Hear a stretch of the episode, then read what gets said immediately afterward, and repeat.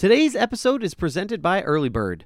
Early Bird is the simplest way for parents, family, and friends to collectively invest in a child's financial future starting at the earliest age. Early Bird's mobile app empowers parents and families to start saving for their child's financial future in a matter of minutes, while activating a child's broader community to gift contributions on birthdays, holidays, or any occasion. Look, it's hard to save money. It's something that I wish sometimes I was better at, but have worked hard to get where I'm at now.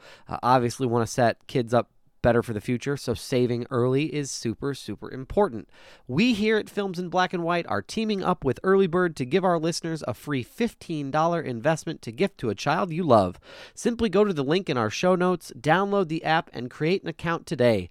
Early Bird, build the nest and invest in the children you love. What's up, everybody? It is your boy, Doug Wagner from Films in Black and White. You know, we love being an independent podcast and turning out high-quality content that you know and love week in and week out. There are, however, some costs associated with that particular content, and we are asking everybody, if you love the show or if you love independent podcasts, head over to patreon.com/filmsinblackandwhite and sign up for one of our tiers there.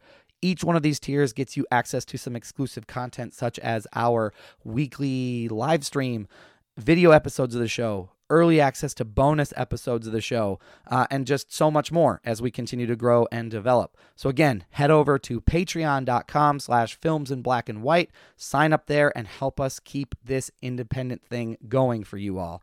Now, on with the show. What it honestly feels like is somebody watched Pirates of the Caribbean and The Mummy back to back, and they're like, okay, I got it. And then they made this movie. You may fire when ready.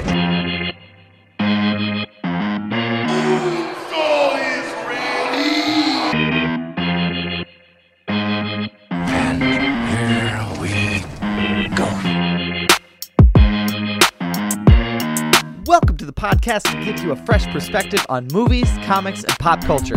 We aren't afraid to give you an honest take and won't pull any punches. This is Films in Black and White.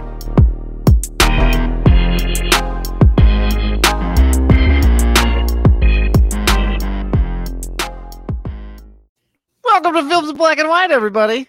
Hello world. How are you all feeling and doing out there in the digital verse? I don't know what we're calling it. In the audio verse. The Snyderverse. I'm making new verses. That's what I'm doing. It is a treat to be back with y'all after my tour of the Upper Midwest. Yeah. Well, we're glad to have you back, Doug. I am glad to be back. I had some family business to take care of, but now we got some podcast business to take care of. We do. And we're just going to get into it because I'm excited. I'm excited to get into the movie. I'm excited to talk about, to do quotes again. You know, you don't really know what you love until you don't have it. And last week, I participated in the live stream, but I was like, man, I really wish I could be there. So I am just so excited to be here back with you, too. But we got to make sure everybody's introduced and properly. We have rules and bylaws and procedures to follow. So I'm going to kick it on over to one Marcus J. Destin. Marcus, how you feeling? What's good, everybody? I am here. It is good to have Doug back. You see, there is no mess ups when Doug is in town, you know, in the intro. You know, but I'm just happy that the trio is back together. You know what I mean? It does feel weird when like one of us is away. Like we are all cool with each other, but it's all weird when like one person's away. You're just kind of like it throws off the flow. It does throw off the flow. Yeah. It does. But I'm here, ready to go. And I will say, despite y'all, I think, put more pressure on yourself than anybody else, because despite that little snafu at the beginning that you all seem to think is a big deal, these things, you guys crushed it. Everything sounds great. So kudos to you all. Thank you. Well, we got to make sure everybody's here. Brian Rausch, how you feeling? Mr. 3000 himself. Mr. 3000. Oh, that is, I appreciate that. I am feeling good. I am feeling good to be here. I've been looking forward to this all day. Mainly one of the reasons is because I'm really excited to talk about this movie because I enjoyed it way more than I anticipated. And then the other reason is that we're going back into work, but like we can't really see people. So I was like in an isolation chamber, which is just an office for like 7 hours today. And I didn't see a whole time. So like, y'all, you're like going to be like the great, some of the best conversation I have today. That is fantastic. Was it like an old school, like, Family Feud style isolation chamber, Brian, or was it just a regular one? No, you know, the folks were all starting to go back to the office and figuring that out. But like, apparently, like, it was just me. Like I saw two people. I saw two people I knew and I was like, hey, okay, you're here too. That's great. And then I was like, okay, bye. Cause we got to go back to our office now. So, you know, it's good to be safe. It's good. Like we're wearing masks. It's good to be safe and everything like that. It's just trying to figure out the new normal and all that good stuff. So, and, you know, and all in all, I am happy to be here to talk about this movie. Well, like I said, I am thrilled to be back with you all. I mean, as good as a job that the two of you did, you also shot. You guys took some shots, and my measly point total, which Marcus and I said wasn't facts. I just need to get that out. I mean, that's true though. I mean, it is right, seven, Brian, and it is measly. But we didn't want to bask in that too long. We said it and moved on. You lived there. I did. I've been living there for the past week is where I've been living. And so that is just kind of where we're at, gentlemen. But we have to get in to catch that quotable. We got to get in there. And so we are going to get after it. So for those of you tuning in, for those of you listening, again, this is the weekly segment where we quiz each other on movie quotes and just kind of highlight the fact that we really don't know anything, which is always fun for all of us. Here is the latest scoreboard, courtesy of one Marcus J. Destin coming in with those graphics. Brian Rausch in the lead with 11. Hello. Marcus coming in second at 9. And I am chomping at the bit with 8. Jeez, so that is kind of where we're at. You're there. I'm in the room. I'm not necessarily at the table with everybody else, but I'm in the room. Which and honestly, that's the hard part. When you're in the room and you know where you could be.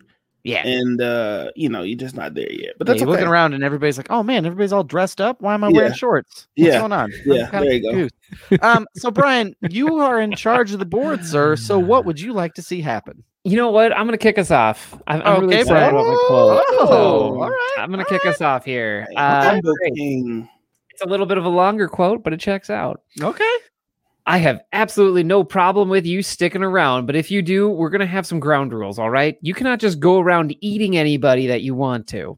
I'm buzzing in. Yeah, you might as well. I mean, I can buzz in too. Yeah, this is Venom. Oh my gosh, come on. Right away, right out of the gate. Yeah. I watched I only know that today because I watched the new trailer and I just watched the new Venom 2 trailer, and then I went back and watched the original trailer. You watched the original? Oh my gosh. I was like, I'm going to be so sneaky because the trailer came out. No, you went back and just literally watched the movie I pulled a quote from. Incredible. Do my homework from time Marcus, to time. You are like, you are knocking these down, man. And also, there have been some fire trailers that have come out over the course of the past week. I am still waiting on that Spider-Man trailer, but you got the Venom Let There Be Carnage trailer, and then Ghostbusters Afterlife last week.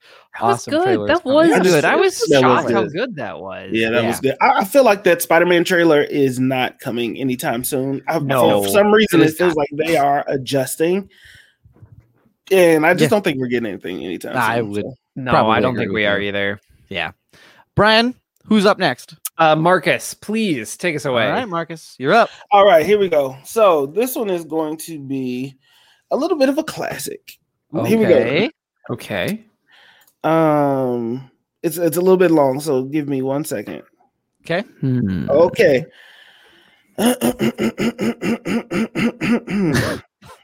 Sorry, I lost it. That's me stalling. Okay, here we go. I lost it. Here we go. Okay. I'm gonna turn the back seat into a dressing room so I can't change, so I can change it to a proper outfit. Okay. Don't forget your shoes. Thanks. Strange town, San Francisco. When I purchased the pumps, they asked me if I wanted them wrapped or if I was gonna wear them. Huh. I'll read it one more time because that was a lot. I'm going to turn the back seat into a dressing room so I can change into a proper outfit for Madame, okay? Okay, don't forget your shoes. Ah, thanks. Strange town, San Francisco. When I purchased the pumps, they asked me if I wanted them wrapped or if I was going to wear them. Huh. I mean, this feels like a music movie until you talk about San Francisco, and then my mind goes a couple other places. And now I'm never going to be able to get that image out of my head. So. There is a Mr. 3000 poster with face on it. Oh, that's I did notice. That's just that so well timed. Nice. That was very nice. Thank you. I had to whip it up real quick. Yeah. Marcus, wow. I'm going to slam that hint button because I cannot make heads or tails. No, I am lost. Crown. If I say it's Crown, it's Crown. Okay. Is it the Thomas Crown affair? It is not. Nah, it's not. And I've never seen that before. Nah, it's fine. Yeah. Okay. My guess is, Marcus, is this Tootsie? No, and I've never seen that before either. Okay. I'm challenging your ages now. Okay. This is The Princess Bride with Anne Hathaway. Oh my God! Yeah, what, okay. the Princess Diaries. The Princess Diaries. I'm sorry. Oh, okay, I get the two confused. No, the Princess Diaries with Anne Hathaway. I saw that once, like babysitting somebody. I did not pay attention to it. Grew up on that movie. That's actually a really good movie, Brian. I feel like you would like that. That is the epitome of like Disney in its prime. One of the ones that they got right. Yeah. Yeah, I've heard that. I'll pull my leg. I'll watch a movie. It's Anne Hathaway, so it's like, you know. I enjoy Anne Hathaway. Yeah, I know there was like a period of time where people were like, "No, we hate Anne Hathaway," and I was like, "But no, why? But that why? And then the third Batman movie came out, and people were like, "Never mind." Yeah. Like, that's typically how it goes. Once you do bomb at some wild shit, they be like, "Hey, man. Forget what we was talking about. You're doing great." It was bizarre. It was a weird time. Really, the Dark Knight had come out. And anyways, Doug, are you ready to finish this off? I am ready to finish this off, gentlemen. In keeping in line with yours, this is a little bit of a longer quote. So there we go. Being the hero of your own story isn't about stopping bad guys or climbing mountains. It's about overcoming bullies in your life, whatever or whomever they may be. It's about putting it all out there for everyone to see. And it's realizing that in life, the most important thing you can be is yourself. Jesus Christ. Okay. I'm going to read it one more time. I'm going to kick myself when you say it. Yeah. Okay. Being the hero of your own story isn't about stopping bad guys or climbing mountains. It's about overcoming bullies in your life, whatever or whomever they may be. It's about putting it all out there for everyone to see. And it's realizing that in life, the most important thing that you can be is yourself. Is this a cartoon and is this sarcastic? Oh, well, I mean, hint. I'll slam the hint button here. Okay, you can slam that hint button. The hint is high school. Oh, fuck. Both of us is like, fudge. Is this an animated movie? Here's where I'm struggling. It seems like something sarcastic because he's saying the thing about being a hero, and then he says it's about stopping your bullies. Like, I don't feel like anybody would just deliberately say that, but it is a high school movie. So now I'm trying to figure out, is this an animated movie or I don't know. Right, gentlemen, what are your guesses? Well, it's not High School Musical. Absolutely not. Man, I am stumped. I used to watch these types of movies all the time, so I'm gonna really kick it when I don't know it. Okay. It sounds like Ryan Reynolds. Is that how I was reading it? Or is it at the movie? There's the question. I think it's how you were reading it because, once again, it's that sarcastic. It sounds sarcastic, and I think it's how you were reading it and not what the line is. That's fair. This isn't. Oh my gosh, this isn't She's All That, right? It is not She's All That. I have not seen that, Brian, but that is a fair guess. Shucks. I'm gonna be pissed when I see this. Okay, Here's what I'm gonna think it is. I'm gonna try to take a guess and say Sky High. It is not Sky High. I've also not seen that either. Is it John Tucker Must Die? It is not John Tucker Must Die. All right, what is it? No, you guys are guessing shit all over the place. Gentlemen, this is the 2016 Dwayne "The Rock" Johnson movie, Central Intelligence. Oh my gosh. I saw that once. Not on purpose. I've never seen it. Yeah, there you go. There you go. They're friends from high school. And there you have it. I wanted to pay homage to the gentleman we are going to be discussing today. That's a Kevin Hart thing. Yeah, it is.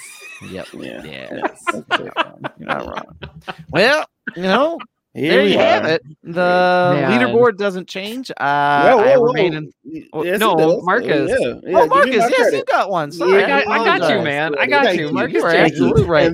And that, Brian, is why you are Mr. 3000. Absolutely right. So, Marcus, you inch 1 point closer to Brian, and I remain in the room, but still didn't pick up on the cues of dress code. So that's just kind of where we're at. Please look at this picture. I appreciate the fellow. I crossed a really cool follower mark on TikTok. I have 3,000 followers on TikTok. I've never had 3,000 people follow me anywhere. So this is kind of weird. Yeah. Wild. Yeah. Appreciate Doug and Marcus because they have been incredibly supportive through this entire wild and weird process. So just thank you for all the support, gentlemen. You're very welcome. And we will share that picture up on our socials after the episode is over. Because I want people to see that and appreciate that. Mr. 3000. Kind of looks like me a little bit, but it's like if I had no neck. Like if I had no neck. And I was that was a rush work. No, please believe me. It looks good. We'll fix it up in post. Don't look at his hands. Just pretend the hands aren't there. Just pretend like the hands aren't there. If anybody asks you questions, say you got vitiligo. That's all you gotta say. That's all you gotta say. Marcus said I had this thing. Don't worry about it. Don't worry about it. Marcus said it was okay. It was black. The black guy said the black. My black friend said it would be fine. Like, that always works out for everybody. Always a perfect reason why it wouldn't. Yeah. No reason why it wouldn't. Gentlemen, we have a movie to get into. For this week, I have something I would like to say. What would you like to say? I am rushing us. I apologize, Marcus. What would you like to say? No, we have a structure, but also, fuck the system. Okay, down with the man. Down with the man. That is Doug Wagner. Love you, Doug. He's an accomplice. I now see the role I play on this podcast. You are adjacent to the man. So. Here's the thing. I found out some people were related, and it blew my mind. Okay. So Who did you find out was related? Yeah. Owen Wilson and Luke Wilson. Yes. Yes, they are. There's a third brother, too. Wow. Is there? Yes. It's like the Hemsworth brothers. Like, it was that weird moment where I saw an article, and it was like, why Luke Wilson wasn't in Loki. And I was like, why the fuck would Luke Wilson be in Loki? And Luke Wilson, believe it or not, is related to Owen Wilson, and that blew my mind. Yes. It's, it's the same feeling I had when I found out that Angelina Jolie and who's the guy that always talks? He talks kind of spaced out. John Voight. There was some type of relationship there, and I was like, yeah, what is happening? What is Thanksgiving in that family like? That's obviously chaotic because that was terrible. That was terrible. But it just blew my mind that these people were related, and I don't know why. It just blew my mind. The other thing is, I'm tired of rumors. Okay, mm-hmm. I'm tired of rumors, and because I want to be as up to date as we can be, Spider-Man, it got removed from AMC's coming soon list. Okay. It did. The Spider-Man Far From Home got removed from the coming soon list. And the only thing Spider-Man that we've seen recently is the Venom 2 trailer that just came out. That's true. And I have no idea what's happening, but I'm also tired of hearing about, and here's the rumor. The rumor is everybody just shut the hell up. Yeah. Yeah, I get that. And I'm usually like, oh man, that's an interesting rumor. Like I'm usually the guy who shares that. And then Brian has to go, I don't know, huge grain of salt with that one.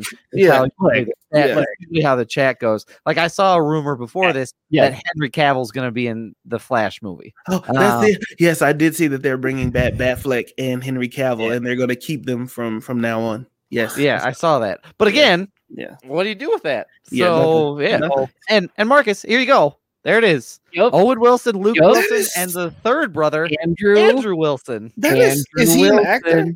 Yes, he's an actor. Is he really? Wow. Yes. What? I mean, okay. Yeah, I mean, I believe you.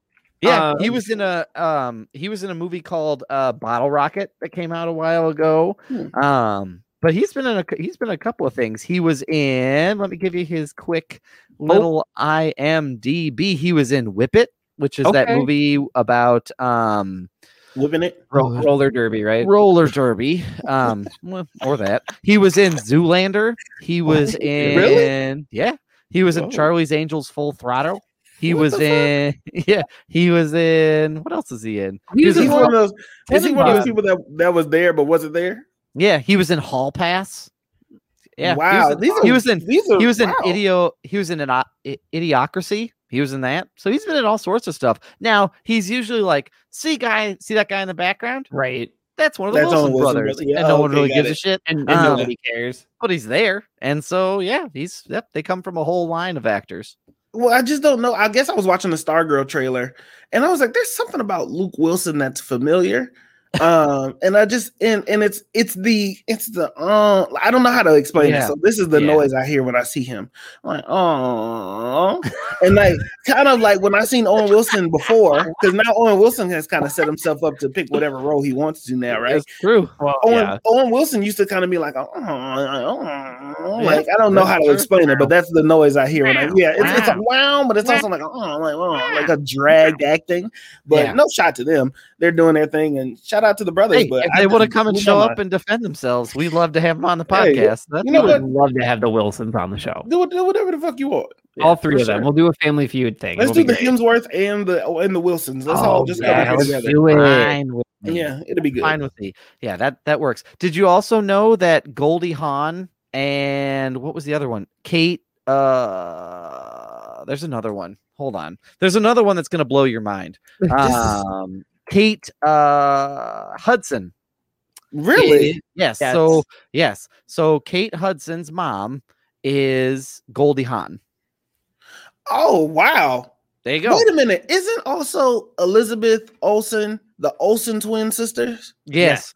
That also blows my damn mind that there's a correlation there. Yeah. I mean, you can kind of see it. They're related. I mean, they're related. They're straight up related. Thank you, bro. That's a direct blood relation. Like, that's crazy. It's really weird too, because like Mary Kate and Ashley just absolutely fell off the earth, and they have a clothing line. And then on top of that, like, I can't remember which sister, but one of their boyfriends or something like posted on Instagram, and one of them is just wandering around in a forest with a machete. And like that was it was like a 2-second clip, and they're like, "What are the Olsen twins up to?" And I'm just like, "Man, I hope they're okay wandering around in the forest with machetes."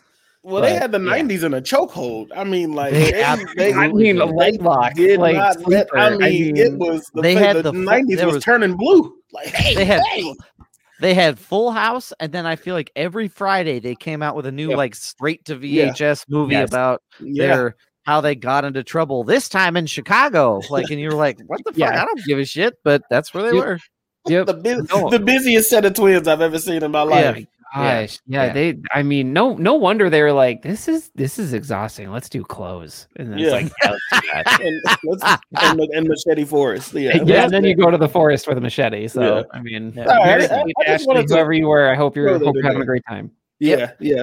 Gentlemen, we have a movie to get into, and it's important that we get into it. Now, this week, we watched the Disney movie Jungle Cruise, starring Dwayne "The Rock" Johnson and the other woman whose name, Emily Blunt. I was like, and the other woman whose name I can't remember. And the other one. I couldn't remember her name, but Dwayne "The Rock" Johnson and Emily Blunt star in this movie that I think was inspired by a Disneyland ride, which is fun for everybody. Right. It is in Disney World. I've seen it. Or as I should call it, Pirates of the Caribbean in the Amazon is here. He goes. Where we're at. So, here he goes. But gentlemen, we want to make sure that people get a good idea that about what this movie is about. But before, don't start your shit. Don't bring that shit in here. My shit's coming. My shit has been on the shelf for a week, so this shit's showing up. That's where it is. I don't know, man. I don't know how I feel about this. But really quick, spoiler warning. If you have any intention of watching Jungle Cruise, hit pause and come back to us later, because we're going to get into it, the nitty-gritty of all of it. So just a heads up, do yourself a favor. If you want to watch it spoiler-free, go ahead and hit pause and come back to us. But if you don't give a shit about spoilers, I'm going to kick it on over. I'm amped today. I'm going to kick it on over to Marcus J. Destin to give us a barbershop summary for Jungle Cruise. Marcus, break it down for the people. All right, so what happened was basically water. This is how we're starting. Oh yeah, this is it's essential to every story and essential to every person. So basically what happens is you get this story of everybody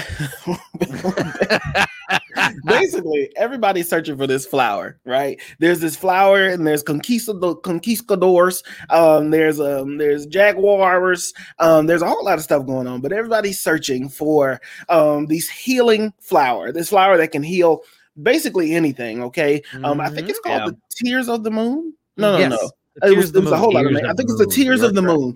So basically they're looking for this flower. They come around every once in a while, and what you have here is a mix of London, Nazis, WWE wrestling, The Quiet Place, and the Titanic. So it's basically all these movies mixed into one, and they go on this adventure on a boat. And so Emily Blunt, aka Dr. Pants, or Pants, as that is what it said in the movie, just before anyone says anything. That's what they call it. Yes, it's called. They called her Pants. So basically, Emily Blunt is looking for this missing key. She finds this missing key and she steals it. It's this arrowhead, or what they consider it to be, an arrowhead. So she finds this missing key. This key is the thing that's going to guide them down the river and to the Tears of the Moon, because the moon be crying and shit. So, and that's where she wants to find it, because she wants to help people and she cares about people, because that is what main protagonists do. Okay, so her and her brother, they go in this adventure and they go look for this person to help guide them and lead them. And who we thought it was going to be Paul Giamatti, but it's not Paul Giamatti. It was actually The Rock. So The Rock, big ass, is on the river. I don't know how he floats. He has no buoyancy. He's big as hell. So he's on the river. Has this boat, okay?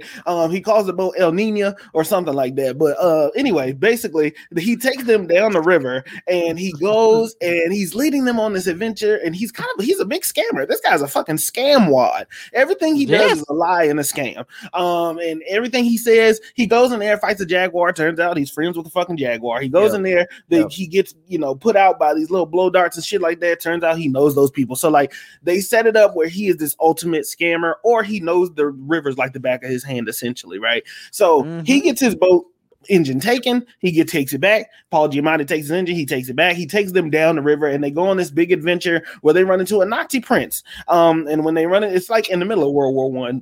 So so technically pre-Nazi prince. But yeah, you yes, but tomato. But Disney knows how to vilify a Nazi. So basically, they go and they have this Nazi prince, and he's demanding, "Tell me where you are. Tell me, take me to the river of the blood, or whatever the thing we're looking for." And then they got these monsters and the conquistadors that were there 400 years ago. They come back, right? They come back, and one is some honey, one is mud, one is one looks like shit, but I'm pretty sure he's mud. But and then there's like snake, and so like you get all these different things, and they're attacking Dr. Pants and The Rock and them while they try to find this thing, because he tricks them into doing that. So eventually you get this family fun adventure where they go down, they find this little leaf thing. But while they found the little leaf thing, there was a million other little leaf things around them at the same time. I don't know why nobody just reached out and picked one while it was fresh, but whatever. And then you get this big twist at the end with The Rock, where he's not black and he's not Samoan. He's a conquistador from 400 years ago, and he can be anything. Yeah, he can be with no accent at all. But fuck that accent. Yeah, he was just like, yeah, fuck that. I'm a conquistador. So he goes and they go this adventure. Basically, they find a flower, and that's pretty much it.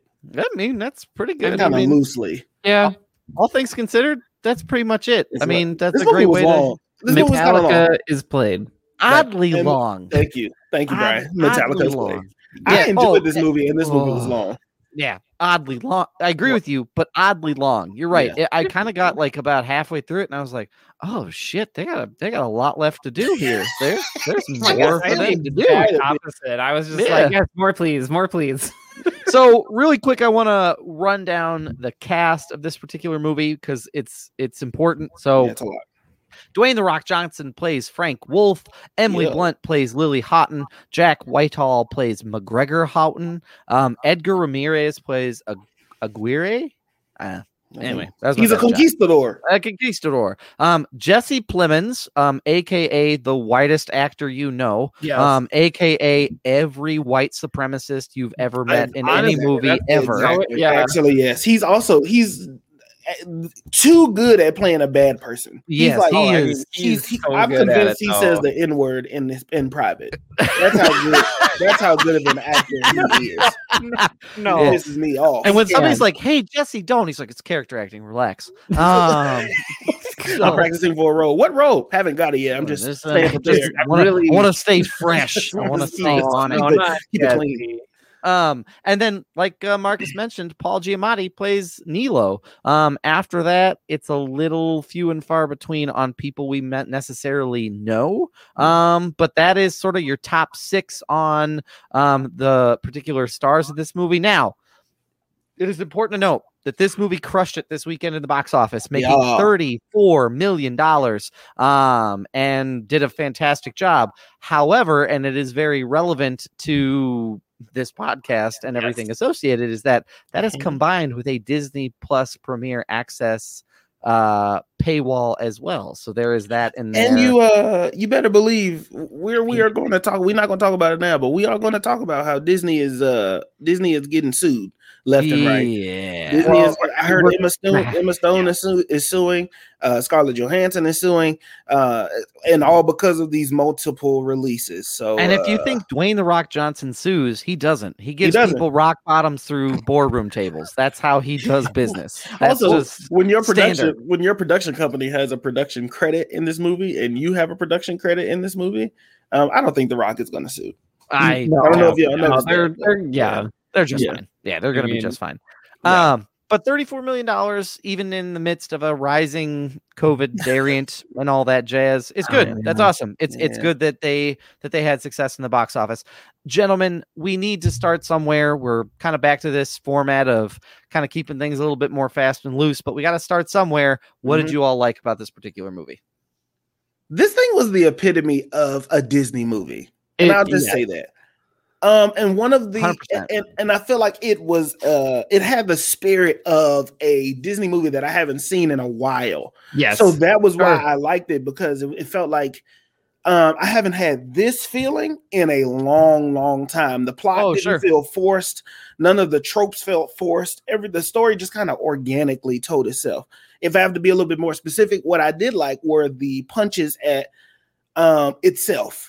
So I like the idea of the Jungle Cruise taking punches at the time period it was in, and saying like women can't wear pants, all the jokes about must be misogynistic and women can't be leaders, wearing pants, because Emily Blunt, even in the end, she wore pants again, like when they were back in London. Yeah, and amazing. Dwayne "The Rock" Johnson, Dwayne "The Rock" Johnson dressed like a pimp. So awesome. I did not care for him looking like a buff ass Barney, but that's neither here nor there. He was terrible. So I just like the fact that it was taking digs at itself. I was wondering if it was going to take a dig at some of the racial issues of the ride, but I don't know the history of the ride, so maybe that I could have missed it. But that's what I liked was Disney taking digs at itself. Yeah. Yeah. It kind of sort of took digs at the ride, but it also kind of didn't. The only dig that it really took was in that opening, like right before the opening credits, when the tribesfolk like walk out to be on his route at the beginning, they look kind of similar to the indigenous people on the ride, but also not really. So it kind of sort of did, but kind of also kind of sort of didn't too. Yeah. So I think, I don't know if it was because I felt like he was saying everything was fake. Everything was fake. Yep. Maybe that was the dig, or I didn't know if that was to go, because it really didn't go into the story why he did that, just outside of, I was here for a long time, so I had nothing else better to do. Right. So, yeah. You know, I don't know. But that's what I enjoyed. I enjoyed them taking digs at themselves. Sure, absolutely. Yeah. Brian, what did you enjoy about this movie? Honestly, I feel like we haven't had a really good action adventure film in a while. Sure, like, and yeah. I'm sure there's somebody screaming right now, like one that's come out in the past 3 years. But I don't know. This one just really connected with me in a lot of ways. And I don't know if it was the idea that I didn't really have to think a ton. Like my expectations, by the way, I feel like that's a big thing with this, right? Is like my expectations were like, this is gonna be like The Mummy light. That's where my expectations are. The Mummy light. And right, because like what made The Mummy great was you had two charming lead actors who both had something to do. Like, and I think that's one of the like reflecting on it. Like Rachel Weisz, she's not a damsel in distress. She has stuff to do in this movie. Brendan Fraser, he's not like the big grunt and he has stuff to do. Mm-hmm. And he's not always getting out of situations. And I feel like what it honestly feels like is somebody watched Pirates of the Caribbean and The Mummy back to back, and they're like, okay, I got it. And then they made this movie. That's two good movies. That's too good. That's great. This great was guy. Which is what fine. What if we took Indiana Jones? Look at this guy. Indiana Jones had a baby with Pirates of the Caribbean. Okay, all right. But wait, what if that baby had a baby with The Mummy, and they were like, "Oh fuck, you got us. We're in 100%. Count me in." That's exactly how this works. Baby film, and it's not a bad. Needs to wrap it up. It's not. Well, I mean, it was a formula. This was like breeding goats, but movies. So yeah, this is exactly. I agree with you, Brian. This was a very. It was. They definitely took that archaeology tone. They definitely took that like action adventure tone. Yeah. So yeah, I would agree with you 100%. Yeah, and I don't know. That's what I enjoyed about it. I knew what to expect. There was a few surprises, but it understood the assignment. Like, and I appreciate a movie that does that for sure. The last movie for me that kind of organically told this story this way, that it gave me this feeling that I can remember, was National Treasure. Oh yeah, yes, yeah. Because I just felt like with those movies, actually, National Treasures 1 and 2. So for me, it just kind of felt like while I was watching this story, I didn't know what was gonna happen. Because I'm along with Brian, I had no expectations. I didn't know anything about this movie. All I know is The Rock has been promoting the hell out of it on his socials. Oh, absolutely. I mean, any movie he is in, he promotes the hell out of it. He does promote the hell out of it. Props to him. But this one he gives, I mean, he's been giving major props to Emily Blunt. You know, it's a weird thought that crossed my head just because we're having natural, organic conversation. Okay. I hope that The Rock and Emily Blunt did not cheat on their significant with each other. Wow. Okay. Because I just feel like this is how we watch Mr. and Mrs. Smith, and those two people ended up together. They had good chemistry. They had great chemistry. They did. And so I do feel like that they had good chemistry in this movie. Mm-hmm. And I'm just hoping that they just kept it to the movie. Because it was kind of like it was leaking off the screen. I was like, good Lord. Their chemistry was off the charts. Yeah. I totally agree. And we criticized Space Jam for this, which I enjoyed on a level, but you want to talk about algorithms? This does feel like someone was like, get me the two most charming people you can think of. And someone had like John Krasinski on speed dial. And they're like, no, not you. Give us your wife. And like, we can't reach Emily. You know, we can't reach her. And got her and The Rock and like the rest that they just let the cameras roll and they figured it out. The only reason why I think they didn't, Marcus, is because Dwayne "The Rock" Johnson doesn't have time between being on set, being in makeup, going over lines and shots on the production side of things, and then just lifting every fucking heavy thing he can find. He was exhausted. There was no time. He was like, I would love for us to see where this chemistry goes, but I got to do hip thrusts over here for hours. There is a giant tire that I need to lift. Yeah. I'm so sorry. Yeah, I mean, the options are, I could give you fellatio, or I could squat this house. Like, it's like, oh my god. You know what he's gonna choose every time? Squatting that fucking house. He's gonna spit out my water. Unless I did not expect that. Oh my god. Yeah, he's gonna squat the fuck out of that house. Yeah, for sure. Every time he's gonna squat that house. Yeah. Unless he squats the house into that box. Then that's a different thing. Oh. No. I can't even look at it. Right. Deep squat shoulder works right into that box. Wow. Never miss it. Wow. God, that's so much weight on the box. So heavy. This box is so heavy. Oh. Some guy's firing him up in the background. Come on, Rock, you can do it. Oh, the box is so fucking heavy. Come on, Rocky, you can do it. Oh, I got it. Now all I can imagine is The Rock like just walking around the set and they're like, hey, we don't need that lifted, and he's like, well, now I feel like an idiot, and he like puts it back down. So he's like, well, now I'll carry it out of here. Right. That went somewhere. Welcome to Films in Black and White. Keeping it edgy. Gentlemen, what I enjoyed particularly about this movie is they really did their homework on the period stuff and that they introduced. And being myself, and you all know me, anytime I saw something that was like a historical reference or an animal reference, I was like, Disney didn't do their fucking research. Like the first thing for me was the scorpion and the tarantula. I was like, that tarantula looks like, but I don't think scorpions exist in the Amazon. So I paused the movie and I went, scorpions in the Amazon? One came up. I was like, well, fuck me. Good job, Disney. You got me. That's all it took. Well, and then after that, the submarines. I was like, this was World War I. They didn't have submarines yet. Googled it. Fuck yeah, they did. I was straight up wrong. They did their homework and they really they took you to the period that this was supposed to be set in. And I thought that was definitely to its credit. You know, the weird thing for me is I had that same moment where they had so I'm going to sound like a weird pervy guy, but it's, and just hear me out. Any more than you just did? Anyway, well, that's true. Everybody knows I'm a respectful young man. So here's when Emily Blunt had to go in the water because he said that the thing was too narrow, the entrance was too narrow, closer to the end of the movie. I actually think I know what you might bring up. She strips, right? She tells him don't look and she strips, and I forget the time period, so I'm like, are they really about to do this scene in here?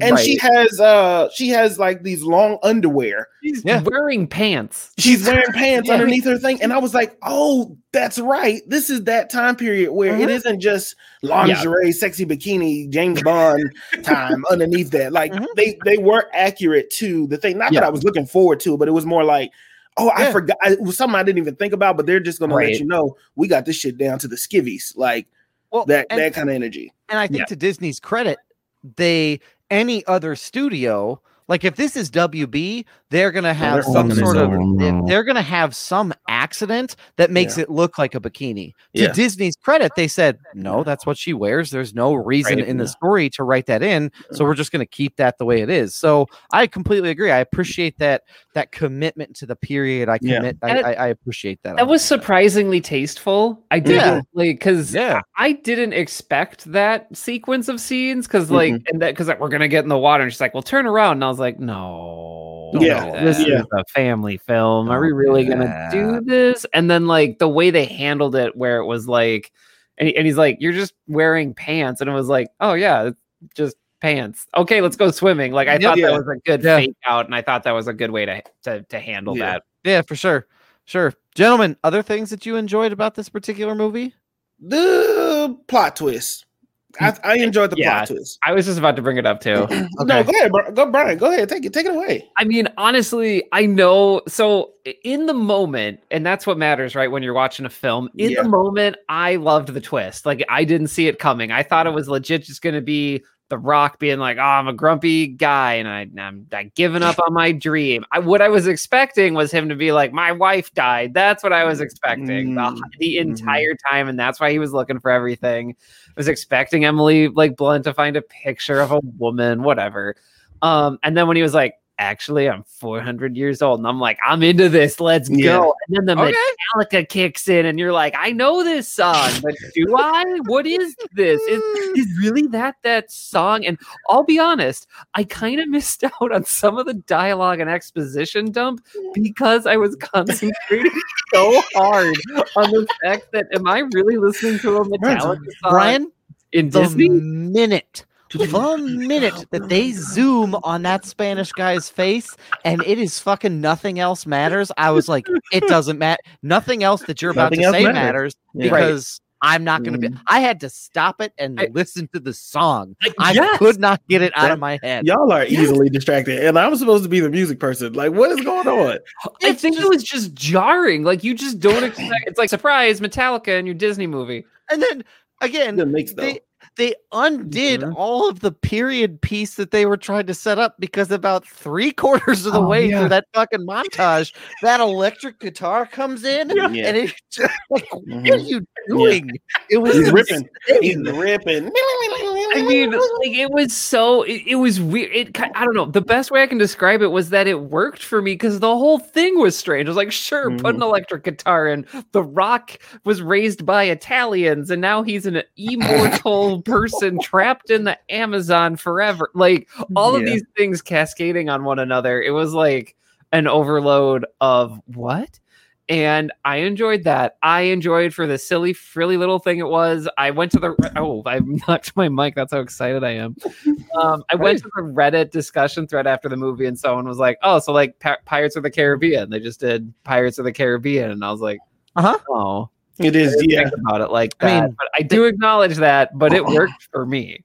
Yeah. I mean... I liked it. I mean, for me, I just felt like it was a good twist at the time that it came in. Yep. In the movie. So like, I think, you know, you're about maybe an hour 30 in. Maybe you have another 30 minutes, maybe an hour. Maybe an hour 30 for sure. Yeah. That was a late reveal. That was a late reveal. It was a third act reveal, in my opinion. It was definitely a third act. No, that's absolutely right. That's why I think it kept me on board, because I was looking at the screen. I'm doing this thing because I went to the theaters. So I'm doing this thing where I'm looking at the screen and I look at my watch and I'm like, okay, how much more is left? Because I'm kind of hit that wall. Yeah. And then they make this reveal, and literally I was like, damn it, they got me back in again. Like, they pulled me right back in with the reveal, because I was like, okay, this makes sense to the story. Like, I get that. Only thing I wish they would have done more was on the relationship between his brother, quote unquote, the other conquistador and the Rock. Because they said, oh, there's this deep hatred, we fought for 400 years. But when they kind of run into each other, it's just like, Francisco! And then that's it. Like, they leave it at that. Like, so I wish they would have either done more with that, or maybe not have introduced that at all. Maybe it was somebody he knew, and they were just in the same, you know. That's a good point. They did not need to be brothers. No. Like, it could have been, take that element out and it wouldn't matter. I don't know if they included it because of like heritage or like, why is the Rock in here? Why is he Italian? But at the same time, it's a movie. You can just, he's Italian. Moving on. Yeah. They said he was adopted, right? They said he was. Yeah. He was adopted. His family died, and they were raised together. Which I get that part. Oh, for sure. But. Yeah. The hatred, and I guess I don't know. They said they fought for 400 years, and then he had to trap. Oh, yeah, they kept like running into each other. Like, every time we ran into each other, we fought, and it was like, why? Like, I don't understand. He's pissed. I mean, I get it, but and unlike the two of you, I saw this reveal coming. No way. Yes, because I said out loud before the reveal. I said there was no blood. There was no, like, she was walking down that embankment. She was walking down that embankment, and I'm like, oh, so he's not dead. So he must be a ghost too. Like, basically, he must be a zombie too. Like, I kind of just put it all together. I mean, after he got stabbed? Yes. You know what I tossed that up to? He big as hell. I just talked about the Rock being big as shit, because that's one of the things he does throughout this movie is remind us how big he fucking is. It's very. I mean, he's wearing a shirt that is easily 2 sizes too small. I mean, that's how you show off. Too small. That's how you get people to buy your protein and tequila. Okay, but Mr. 3000, everybody. That's the commercial. That's the commercial. That's right there. The only reason I know protein and tequila is hilarious. You want to hit dingers like me? Protein and tequila will take you there. I mean, I walk into my local liquor store, and there is a cardboard cutout of The Rock there. Every time I go in there, and I'm like, The Rock has a tequila. Do I buy it? No, I don't drink tequila, but I appreciate it. Tequila. Yeah, it's pretty good tequila. To your credit, Doug, when we got to that scene where it was like, this man's alive, that's when I thought he was going to be like, I drank the tears of the moon, but I don't have a good soul, and my wife left me, or something like that. That's what I was waiting for. Yeah. So maybe like that's why I was so jarred, because I was like, oh, you're just, okay, you are a undead conquistador. Okay, got it. Okay. Check. Okay. With and no accent. And apparently, while everybody else's hair continues to be there, yours over time just went the fuck away. No, so... Look, to his credit, if I'm alive for 400 years, I'm done with hair. I don't know. Sorry, you guys, I lived my life for at least 18 years now without hair. I'm not fucking giving this shit. If someone tells me, hey, Doug, we're going to give you a mane, down to my shoulders. Yeah. And all you have to do is maybe be undead for 400 years. Sign me up. I'm on board. You want a mane? You want the mane. Oh, you want it. Yeah. Tie that shit up into a bun. Yeah. Okay. That's going to get old after the first 200 years, but enjoy yourself. Yeah, I feel like I'm living my best life.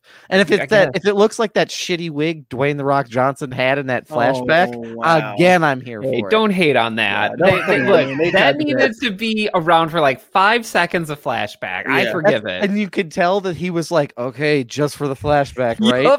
Yep. 3 seconds. 100%. 3 seconds, right? And they're promised. They're like, it's your production company. We don't give a shit. Right. Okay, I'll do it, but Nothing Else Matters has to be on in the background. I don't know if we can get the rights to that.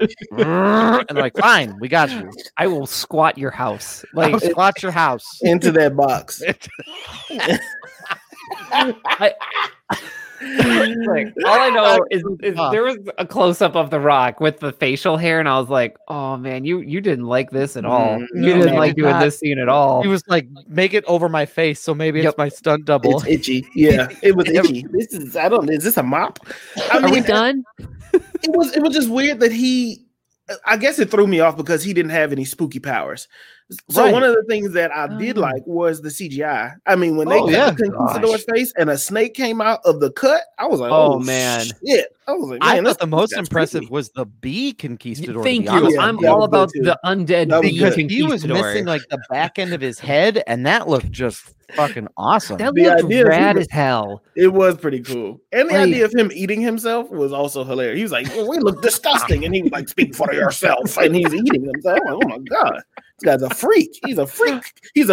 Conquistador. This is a good time for me to chime in that my wife hates snakes, and we went to go see this in a theater. So there was no escape for her. Okay. So shout out to Maggie. I know that was really hard. That would be hard for Brittany too. Yeah. Yeah. If you don't like snakes, this is a tough watch because there's a dude literally made of snakes. He's made of snakes. He's throwing snakes all over. The first thing I thought was my dad. I was like, "Yep, my dad can't watch this movie. He's not even gonna sit through this. It was too many snakes. If it's one, you're like, okay." But this guy, he had a million snakes. No, and it's not like they were just around, slithering around him. They jumped out of his face. Yeah, so there was no way around it. Violently too. It wasn't just I'm gonna slither out. It's no, mouth in your face. At one point, I did think that I was like, are they gonna make this into a 3D movie? Because some of the shots felt that way. They were trying to jump off of the screen, or that they could point. I didn't know if they was maybe we'll use this for something later, for the ride later, or something like that. I didn't know, but it felt like a lot of these scenes felt 3D-ish to me, and I was like, I don't know why. No, but that's a really good. Yeah. I thought the same thing, Marcus.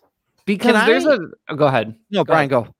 No, the only thing I was going to say was there are moments in this movie where you're like, what decision was made here to linger on this shot, but then move really fast on others. And I'll get into that later. That's one of my critiques. But yes. If it's 3D, that would totally explain it to me. If they had originally set this up for 3D of look at this village for 10 seconds. And you're like, okay, I understand it's a village. The establishing shot is done right. Establishing shots are done in 3 seconds. Yes. And then you're like, here's this plot thing in the water. And it's like, look at Emily Blunt. Look at the rock. Look at the water. Look at the rock again. Look at the boat. And it's just give me a piranhas. Second. And I'll get more into that later, but Marcus, I agree with you. It's also weird that with the establishing shot thing, Brian, the other thing that I find odd about this is that most of the time establishing shots are done when you're really there. Mm-hmm. But I feel most of this, and I don't want to be an ass, but most of this was 3D. It was CG, not 3D, sorry, was CG. Mm-hmm. So it was weird. It's we're going to do an establishing shot that's mostly digitally rendered. Yeah. That to me is like, that's not really showing off anything. It's like, great. A computer could do that. Like, so I thought that that was a strange choice. So I think that that's a very, I think that's a good point for sure. So, yeah. I mean, I've never been on the Jungle Cruise ride before, or I've actually never been to Disney World, Disneyland, any of those. Well, we're going. But, all right. Yo, yeah. So, but I wonder if you see my excitement. I wonder if they'll redo the ride and this time base it off of the success of this movie. That would be a good idea. I mean, because now it's time to update the ride. And with his production company, I could definitely see them being like, this movie was so successful. Now this ride is based off of this movie instead of the other way around. Yep. They had no basis before. Now it has a really good base and a successful film. All right, we're going to redo it with some of these shots. Yep. Here's 3D shots of the snake jumping at you. Here's 3D shots of the river. Yep. It's 4D interactive. Here you go.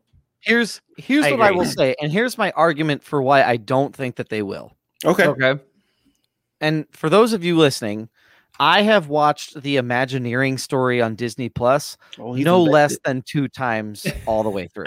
So I have done an odd amount of research about this. Don't talk to me about a Snyder Cut ever again. Okay. Well, actually, that's a good point, Marcus. That's 4 hours, and you've watched that 8. So when I watch it 6 more times, then we have beef.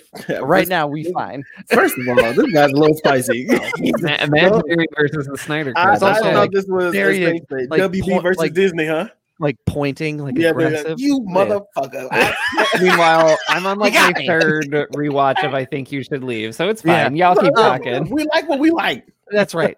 Anyway, I don't think that they will, because with Disney rides, they like to have more of a, they like to really focus on the story that's being told with those. Mm-hmm. And the way that those two were built, I mean, the original Jungle Cruise ride was an opening attraction for Disneyland back in the late 50s, early 60s when that opened up. So for you to like go out there and retcon it to something that's now, 1 would be a little bit of a challenge. And 2, I think you'd have a lot of people who go there specifically for that ride, because there are a lot of freaks out there who love what they love when it comes to Disneyland. Yes. Fingers pointed at me like that. There are a lot of people out there who like freakistador. Yeah, a freakistador. So it is just, I think they'll get a lot of too much backlash, and it is considered to be a part of Disneyland, Disney World DNA. I feel like there's not a lot of need for it too. I mean, and that's the one thing if you're talking about differences between the ride and the movie, the ride I think is set in Africa because there's giraffes and rhinos and elephants and giraffes, rhinos, elephants, monkeys, stuff like that. And this was set in South America. So I think it was more of a homage. And some of their dialogue is ripped off straight from the ride. Like when Dwayne "The Rock" Johnson says, you didn't pick the best ride, but you didn't pick the best cruise, but you certainly picked the cheapest. And when he talks about like, oh, this is the backside of a waterfall, those are lines from cast members directly from the ride at Disneyland. This was a little bit, I think, of more of like an homage, kind of like Pirates of the Caribbean was like, it's not spot on, but if you know the ride really well, you'll be able to see the connectors. Mm-hmm. Oh. Is Pirates of the Caribbean based off a ride too? Yeah, absolutely it is, 100%. Oh, shit. I'm loosely. I need to go to Disney World. So much so that like when that movie first came out, Johnny Depp, that's typically like animatronics people that are in the ride at Disneyland and Disney World. Johnny Depp, for like a couple of days, surprise guests, and he was Jack Sparrow walking through Disney World. Yeah, the fact that I had no idea. Yeah. No, there's an amazing video on YouTube of them promoting the movie, and like he cut like basically there's a Jack Sparrow animatronic, and then like Johnny Depp just like pops out, and they're like, "Is that part of the? Oh, geez, that's Johnny shit, that's really that man." Yeah. So, yeah. Oh shit, that's really that man. Like, I mean, if it were me, I'd be like, that's Johnny Depp. Goodbye. Like, right? Yeah. Wild. Yeah. So yeah, they're both kind of homages. So the big question is like, what other rides could they possibly do? I mean, Haunted Mansion, that's a ride at Disneyland and Disney World. That's coming out with a new movie. It's getting a remake again? Oh my God. It is indeed. Oh, I did not know that. Or I remember Eddie Murphy. Eddie Murphy. Yeah, thank you. That we respect Eddie Murphy. No, Haunted Mansion was not bad. I'm not going to get down a rabbit hole. Haunted Mansion was not bad. I just think that it was not executed. It was Disney-fied a lot. And here's the other thing I wanted to say. Disney manages to push the envelope with what Disney is, because this movie can be a little creepy at times and be a little bit aggressive. Sure. I mean, he threatens a village with a torpedo. So and it was like, I was like, wait a minute, like this is, and he gets squashed by a big ass boulder after he says in German, shit. Yeah. I forgot Doug speaks German. Yes. He literally, like, right before it fell, he goes, Scheiße. And I was like, oh, so you can just drop curse words in PG movies, Disney? It's German, so apparently nobody doesn't count. Yeah. I mean, I don't know. This movie did. There are parts of this movie that tried to be like, we're like with the times, everybody. Like, it's okay to watch Disney, and like I appreciated the attempt. But like with Falcon and the Winter Soldier, it's like you made an attempt, but you didn't follow through. Like you threw the punch, but you didn't follow through. So it doesn't really connect. And that part for me, and I guess this kind of leads into critique, was Emily Blunt's brother. I'm trying to pull the name and the character. I wanted to give him compliments. Shoot, I'm on Haunted Mansion because of you, Marcus. Oh, my bad. Marsha Thomason is also the other lead in that movie. I know his nickname. His nickname is Tight Balls from The Rock, and I only know that because of the socials. They gave him a million nicknames. The actor that plays her brother, and Tight Balls was one of them. And it's a reoccurring joke on the socials. Wow. Okay. Okay. I'm pretty sure IMDb won't have him listed there, but yes. Yeah, Jack Whitehall plays Emily Blunt's brother, and he essentially doesn't say that he is gay, but he says that he is gay, and I loud and clear because of who I love, and it's a sequence between him and The Rock, and he's talking about how he was set up in this like kind of not arranged, but like someone wanted to marry him, and like basically they use a lot of this like evasive language of like a lot of metaphor. Yes, and I don't know. I enjoy that Disney's trying, but at the same time, like you have a sequence like this where it's like you couldn't just say it because you were worried you would alienate people that wouldn't pay for your movie or that they would get mad about it. And you couldn't just like stick to it. And it's the same thing as Falcon and the Winter Soldier of just like, you're so close to saying it, but you won't for various reasons. And so that part was just a little disappointing for me. I'm happy that there was a little bit more of representation there. But I think where my feelings are coming from is like, I'm seeing stuff online of like, why this is such a big deal for Disney to have a gay character. And I'm like, he never even said it. Like he never, like it was never even referenced, like exactly what you said, Doug. It was just like a pile of metaphors. Yeah. That, you know, and that was just disappointing to me. I wish they would be more direct with it. For me, I'm going to push a little bit back. Go for it. Different opinions are welcome. Because I'm going back to the time period thing. And not that they didn't have labels in that, and not to say that they didn't have labels in that time period. No, that's fair. Also, the explanation of being gay back then is going to be a lot different than just coming outright and just saying it. Because I have to imagine it's not the norm to just be just to come out and talk to another man that you don't know and just be like, you know, trying to explain it like, hey, he's probably, to me, I was like, because of the time period, I'm assuming he tried to explain that to other people the same way and was like, because of the person that I loved, you know, they tried to disown me instead of just, you know, being straight out and being like, well, because I'm gay and because I, you know, like men. Right.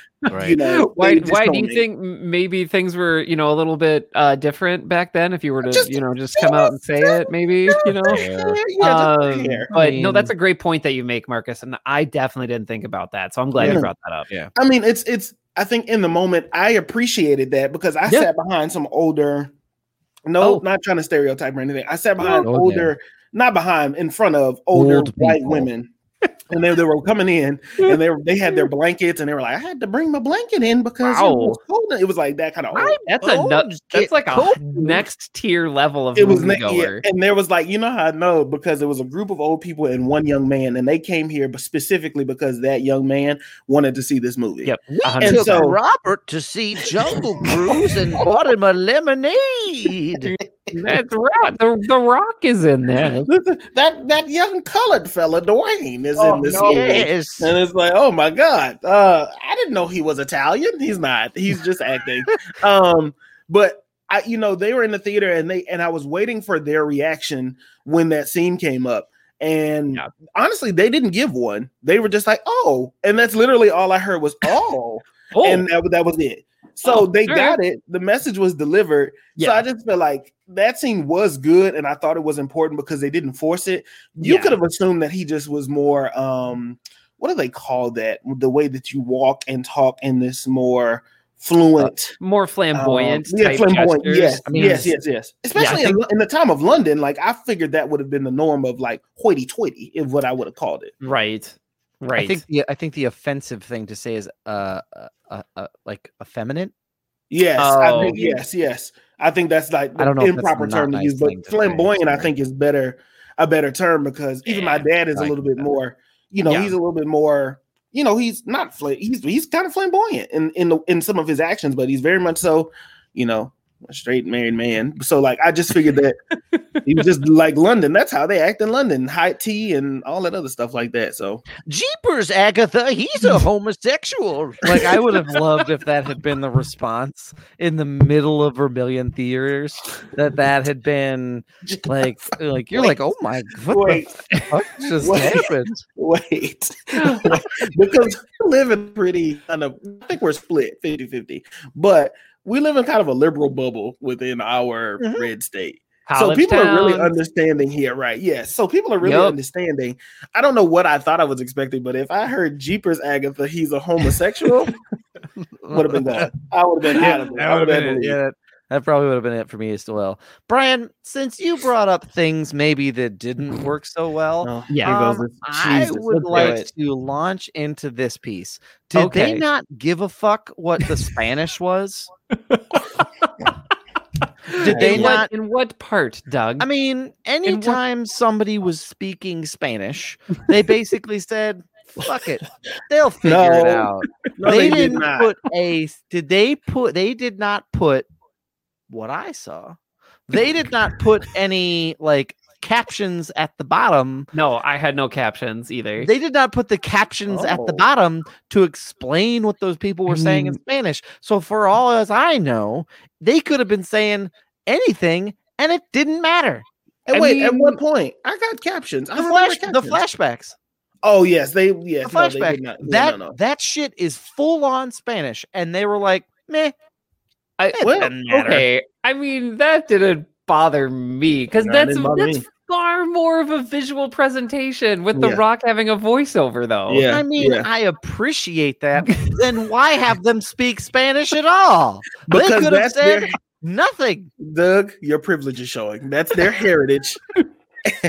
Welcome to how they feel. We had a Samoan man doing voiceover of their heritage. What? Like what?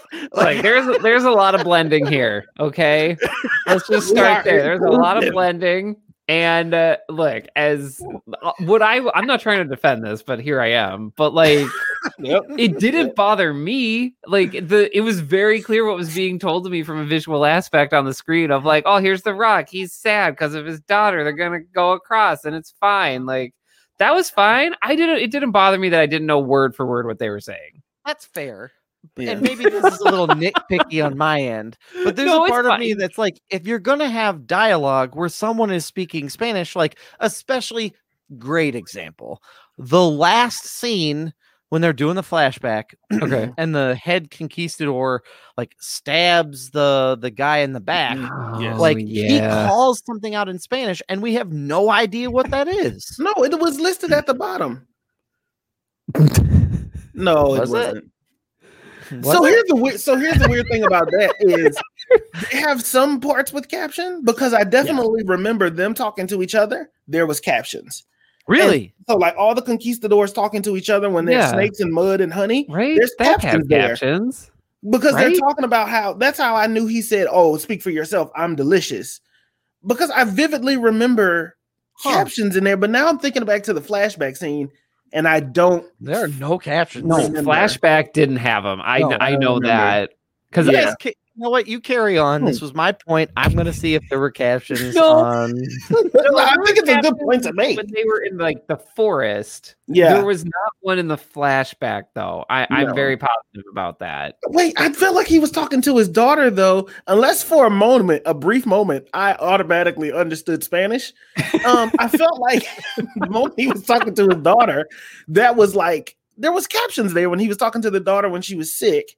About how I'm never going to let you down. I'm never going to... I can't remember. God, I can't remember. Damn it, Doug. I don't think there were captions because it was The Rock. Dwayne The Rock Johnson was like, that's when he knew he had to go to the rainforest because his daughter was sick and XYZ. And then it was like... They cut out all of the like having to spend the money to translate it at the bottom so you could follow along. By just saying like, hey, he's going to walk you through it. Yeah. Hey, look at that. All right. Save yourself a couple $1,000. Like, that's how it works. I cannot find any resources that say whether or not there was that's a good way dialogue to in the forest, but I'm going to look it up now. I'm totally stealing that phrase. That's a good phrase. But I mean, I understand though, because that was a pretty exposition heavy part of the movie during the flashback, and you don't want to miss anything. I understand what you're saying, Doug. It didn't. Right. It did not impact my mileage. Is what I will say. Yes. Here's the really critique reason that it bugs me is to someone who maybe is like. Hard of hearing. That's actually a very good point. If you're hearing a rock talk and the mouth doesn't match up with what you're hearing, it's difficult to enjoy it. Now, I mean, that's just being conscious of the world that we live in, but also even from like a movie making perspective, like if I'm sitting there and someone else is talking and it doesn't add up, it's just creating a little bit of confusion in that moment where maybe there didn't need to be. So the only thing I would say is if you're going to do exposition, great. Do exposition. There's nothing wrong with it. It looks good. It sounds good. Nothing Else Matters is the soundtrack. It's awesome. Go with it. But if you're going to have somebody talk to try to have a moment here to walk everybody through it and explain it out, skip it. Like skip that probably is an important scene. Yeah, that's probably an important scene to have in there. I wonder what would have happened, Doug, if you put on closed captioning because you watch this at home, right? Yeah. That's a good point. I wonder what would happen because I feel like it's like a 50-50 of like, I hate that I'm thinking this, but like, I don't know. I don't know if Disney would just put like Spanish in like just the word Spanish speaking with the Rock, Spanish. Like doing the exposition or if they would actually translate the Spanish. I wonder. Yeah. That's the close captioning. I feel like it's 50-50. Obviously you would want it to be like, the latter for our folks that need closed captioning. And by the way, I use closed captioning sometimes because sometimes dialogue in movies is so quiet for me. Yeah.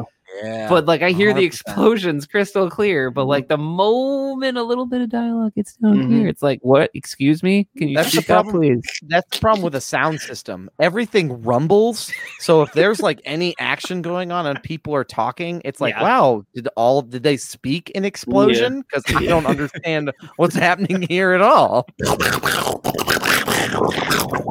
Right. No, I think that's a good point. I also watch subtitles on movies as well. So I definitely agree.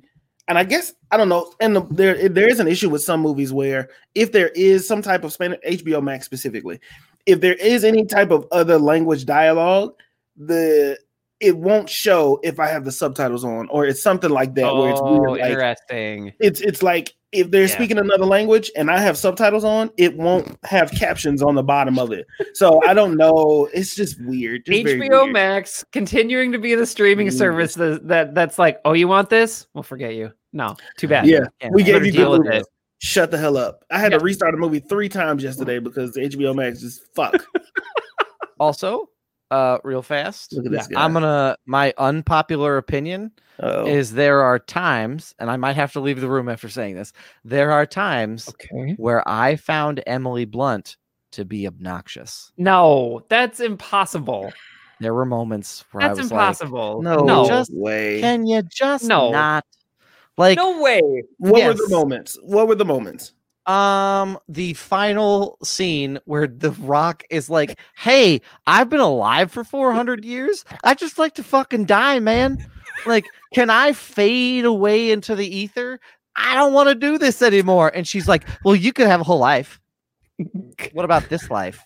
She loves him. Fuck up. Like, let me die. Like, how dare you? How dare you say that about dear Emily Blunt? She said, "Shut the fuck up." Oh my god.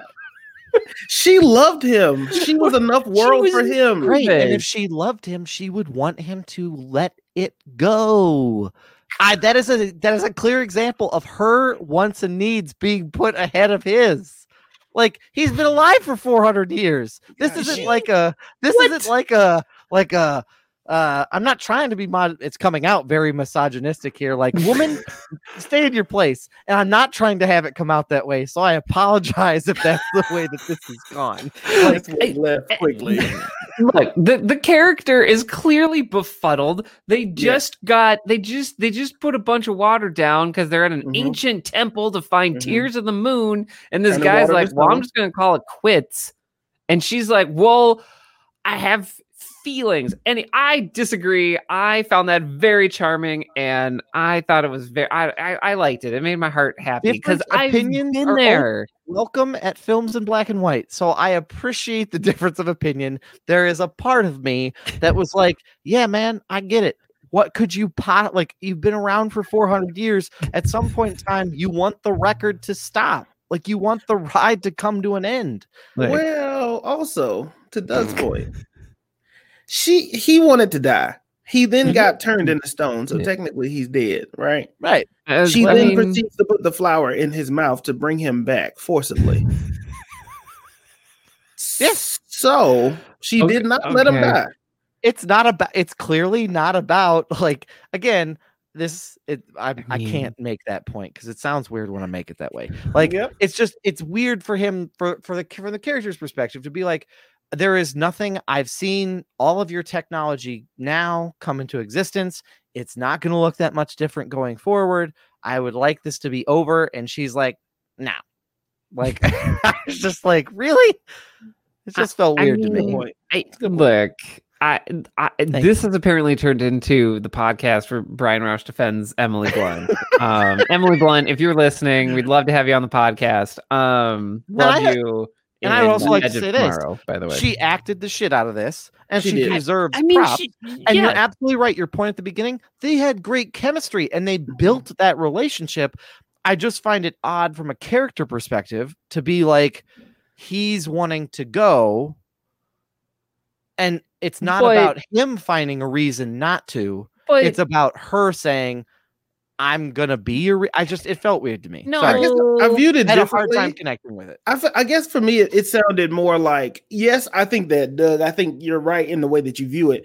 I think I heard it different, or it landed differently for me. And that's possible. And for me, it was like, I heard it like, I've given up on everything. I don't need to keep going. And she's like the hopeful and optimism of like, no, there's a lot more to see, and I want to do it with you. What? So like, that was kind of how I took it. Because even with the drawing part, he even mentioned, "I drew everything that I could drew." And I drew everything that I could draw. And she was like, "Maybe you just haven't had the right inspiration."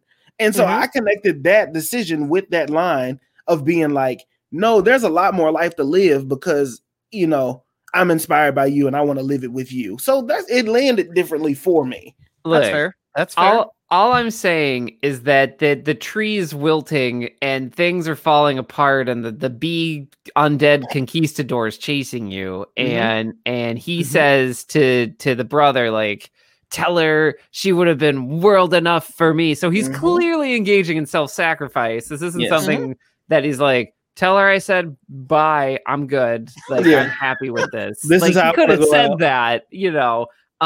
Communication important in any relationship. True. But no, he was like, she could have been my world, which melodramatic. Yes, of course. Did it pull at my heartstrings a little? And I mean, and of course, when Emily Blunt hears that, or Dr. McGregor, I think is her character name. Emily Blunt lived the events of this movie. This is This was Frank and Emily Blunt. That's who it was. She went back in time, Terminator style. Yeah.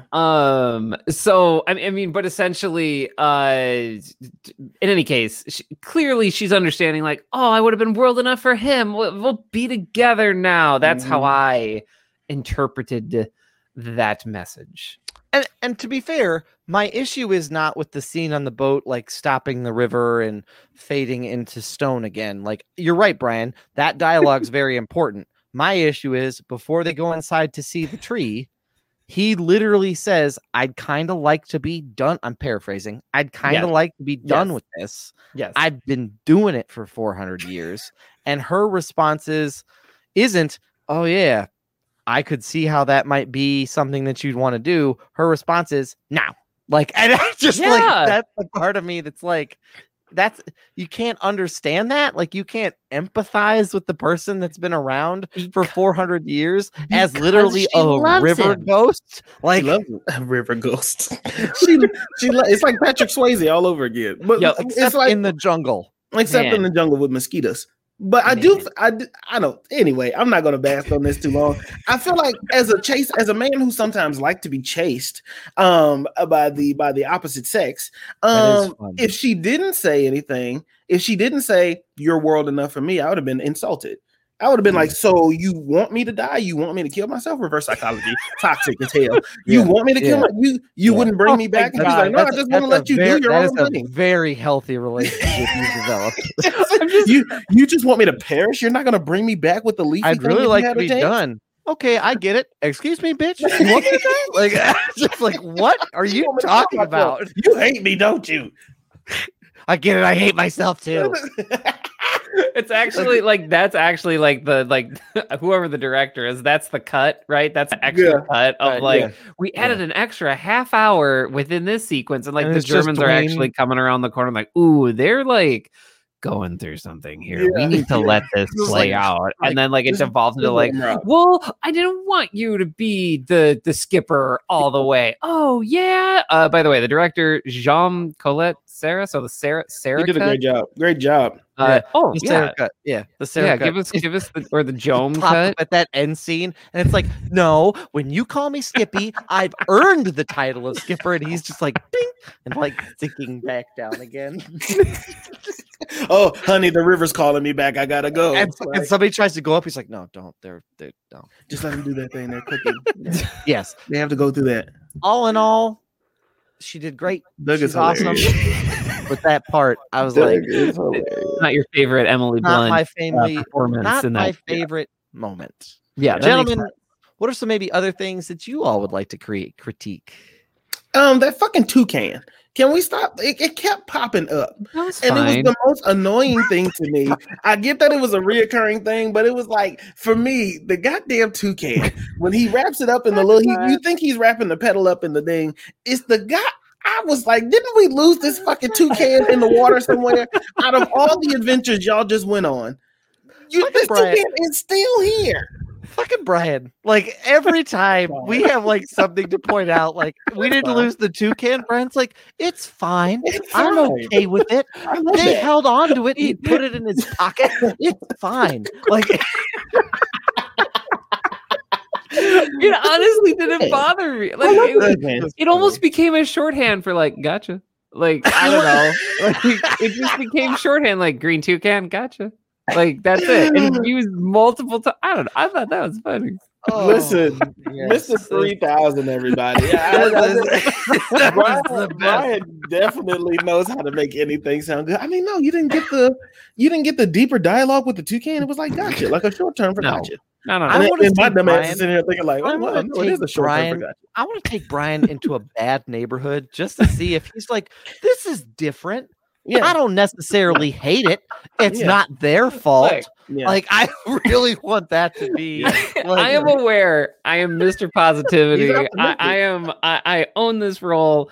My wife hates love it sometimes. I love you all. No, I love it. I'm not going to say I love the green toucan thing. I'm actually surprised it made it that far into the movie. No, deep into the movie. 4 hours later. Yeah, I did not understand this movie was 2 hours plus, by the way. When you said that, Marcus, I was like, no, this is 90 minutes tops. No. They made a 2 hour, 7 minute movie about a Disney ride. Like, well, they spent 45 minutes in Nilo's park and wanted to really reiterate the fact that Nilo owned all of that land. So, and then destroyed everything. So they spent a lot of time before they even got off. Yeah. They spent a lot of time prepping to start that.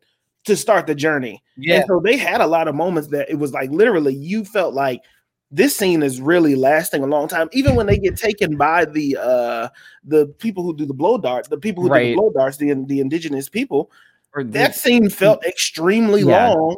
It felt like that scene in Robin Williams' Peter Pan. Like when he goes back and he visits the boys back in Neverland. And he's at the Lost Boys compound for like 8 days. And they show you the full 8 days. And that's kind of like what that felt like there. So it was long. Same thing with the bar. Like at the like in this movie. Yeah. It's like, did we need to see them order food? Like, what was that about? At the point he doesn't have any money, but you made that point when he took the engine away. Like, there's a part of me that's like, this has got to speed up just a hair. Yeah, you probably could have taken care. Yeah, I think that you just removed the engine piece, but then Paul Giamatti doesn't have stuff to do, and maybe he was. Yeah. They were like, "Well, we got him. We got to do something with him." He was the most random person popping up. Like, that was Frank owes me money. Like, okay. Really quick question. What was the Germans' motivation for wanting to get the pedals? He wanted to win the World War I. Yeah, ditto.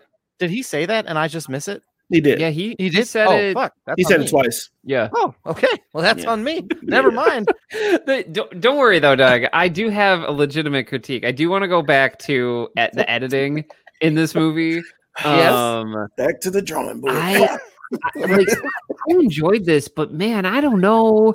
There were so many jump cuts at one point in the pink dolphin sequence that like I had a very hard time concentrating. I have an astigmatism, so like sometimes I have a hard time like watching things in low light if there's not enough light. I don't think that's what this was, but I'll own that in case anyone's listening and think that might factor into it. But like, they're like, look at these pink dolphins. And like, it goes to the rock. Emily Blunt, dolphins, water. Blunt, dolphins, water, the rock. Did you see the dolphins? Like, and it happened like all in 10 seconds. And I was like, what did I just watch? Yeah. Like, what exactly am I looking at? Nothing was able to settle during some of these sequences. Yeah. Even the scene where he's on that first boat with all the tourists, and it's like, tourist, water flowing. Right? Yes. Yeah. Fine. Gunshot. Yeah. Tourist. Yes. Like, it's just like, calm down. Like, just calm down. Okay. I feel less alone. I'm so happy you said that. There were a lot of jump cuts. Really fast. Yeah. No, it was really quick. It was really quick. It reminds me of like the guy on YouTube who did the counter for how many like cuts they did for Liam Neeson, like scaling a fence and Taken. And it's like 20 or something like that. I'll have to find it and tweet it out on our account. But like, that's what it reminded me of. Oh, for sure. I agree 100%. Yeah. It's kind of all over the place. Unnecessary. So, yeah. 100%. Anything else, gentlemen, about this particular movie you all would like to share? I just thought it was a good time. I think it was. I can rewatch it. I think it was good. I think there was a lot of points that I may have missed. Maybe I'll go back to later. But I enjoyed the chemistry between not just Emily Blunt and The Rock, but the whole cast. Oh yes, and it was a well executed movie, and even the villains. For you to have two protagonists, one being one didn't feel like a main, and one didn't feel like a side. They balanced everything extremely well. Like, that's a really good point. I mean, it's hard to do because then you get into Spider-Man 3, syndrome. Yeah, but you had The Rock's villain who then just runs into Emily Blunt's villain, and then they become just one big bad that is all chasing after the same thing. Yep. It was just well balanced in my eyes. So I want to reiterate, I really did enjoy this movie. And I think that they did a really good job in the execution. I mean, I honestly, this movie did such a good job, honestly, just playing to its strengths. Like, and I think that's one of the reasons why it is the way it is. Like, we don't see, like, back to like the CG point of like, there was a lot of CG, and why did they do that for establishing shots? Because they didn't care. They had The Rock and Emily Blunt, just put the camera on them and just, they're going to smolder and flirt for 2 hours. And that's the movie. It's fine. Like, they played to their strengths, and it absolutely worked. Like this is with like Jumanji, like even the new Jumanjis and The Mummy and National Treasure. Like it's within those of like, you know what? I want to watch something that like, it's got some punch to it, but like it's got heart. Yeah, exactly. Yeah. Like it is nestled firmly in there, and it's wonderful. It's a great addition to that genre. I will say this. I did also enjoy this movie. It was a lot of fun. It was entertaining. What the hell we've been doing for the past hour and a half? It was a good ride. Here's the one thing I will say. I also think it's a good movie, but this felt like if anybody has seen Romancing the Stone from 1984, this felt very Romancing the Stone-y. And if you haven't seen that movie, go out and check it out. It's got Michael Douglas, Danny DeVito in it, Robert Zemeckis, before he directed Back to the Future, directed this. Like, it's a good movie, and this had that same vibe. There are parts of it I did not care about. One, please don't use Metallica songs as your interlude, because I'm not going to be able to focus. I need more of that. And here's the thing: I had a hard time connecting with the love story, and I still found the comedy on the nose stuff with the ride, and the actors' energy and their ability to execute. I thought was really good, even though the love story was a little hard for me to connect with. It feels like it's been a while since Disney has put on a love story like that, though, because a lot of the past movies have been, we're not really interested in each other, or it could be assumed either way, but we're not going to hit it on the nose. This one, it feels like it's been a long time, but they hit this one right on the nose. Yeah. And I feel like there's been a lot of movies that are like, nah, we're not going to do romance. And I'm okay with that, but I also enjoy it when it's done right. Yes. Yeah. And I felt like this one was done right. So while it may have missed for you, Doug, which is perfectly fine, I get that. I feel like it played into the story well, because they did a slow build of that chemistry, and that's what I appreciated most was from the moment that they met, it was scripted very well. The story was told very well. That their relationship grew and built. Even him learning Dr. Pants through her brother. Yeah. Her brother's like, hey, if you do this to your sister, she's dead to you, buried. Like, hey, blah, blah, blah, blah, blah. And he took that, and it meant something to him. So, I don't know. It's just, it's just done well. I can't really explain it, but I enjoyed it. Yeah. Here's my question for you all. And I know that we talked briefly about, other rides that they could do. Does Jungle Cruise get a sequel? Oh. And if so, where do you think this team goes next? Because I got a vibe from this that there's a sequel that's going to be made. One, with the success in the box office, and two, just with the general, like you all said, like the end didn't end at a point where like, oh, they've retired. It's like, no, they're still on Mr. Toad's Wild Ride, ready to get out there and do this. So my question to you all is, based on what you saw, do you think there's a sequel? And if there is, what do you think they're doing with it? Yes. Okay. Only because it's going to make a lot of money. Yeah. And I think that $7 is, I keep mentioning $7 because The Rock's not going to invest into something that he does not feel is going to be successful. I mean, I'm pretty sure they did that with Moana. In some form or fashion, they were a part of Moana. Yep. And The Rock just knows how to pick a film. Yep. For some reason, and I'm giving him his credit on that. He knows what to get a part of. Him and his team know what to be a part of. This movie's going to make too much money not to do a sequel, for one. The chemistry between The Rock and Emily Blunt was too good. And the whole cast, honestly, was really good not to do it again. And he has no restraints to that river. So I do think that because he came back to life, you said it was originally based in Africa. I think that that's where they go next. I think that they go back to Africa, or they take it to Africa and they try to find this next adventure. The brother gets sick or something like that they want to go on. Because London just didn't fit. He wanted to be back on the river, and she wanted to be back on the river with him. They hated London. Blah, blah, blah. There's a sequel. Yeah. Ryan? Yeah. Oh, absolutely. I think I'm going to say yes, this gets a sequel, but I think one of the things that when we talk about box office here is I feel like these numbers are wonky as all get out, because sure. I think it was 30 million. And I was getting this from Variety. I think it's 30 million box office. Sorry, 34 million at the box office, 27 internationally, and then 30 million on Disney Plus, which is like a total revenue of 90 for the weekend. And apparently this cost 200 million to make. So yeah, plus marketing probably. So like you probably got to break even at somewhere around 300 or 400 to maybe 500. I doubt it, but like maybe. So I don't know if this gets $500 million, especially with it being on Disney Plus, but maybe I'm wrong and people are like willing to break down and do the $30 and call it a day. I know we know it's been a mitigation strategy for Disney Plus. So I think it has to cross a certain financial threshold for it to get a sequel. Story wise, absolutely. It's wide open. You could do 5 of these easy. Like if everyone's willing to come back. I mean, the chemistry is there.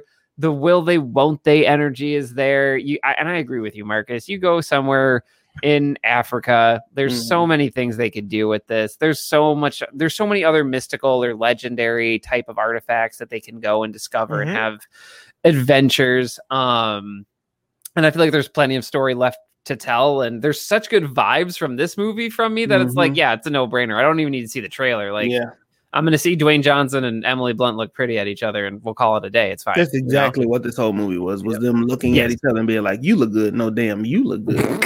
That's essentially the movie, yes. Yeah.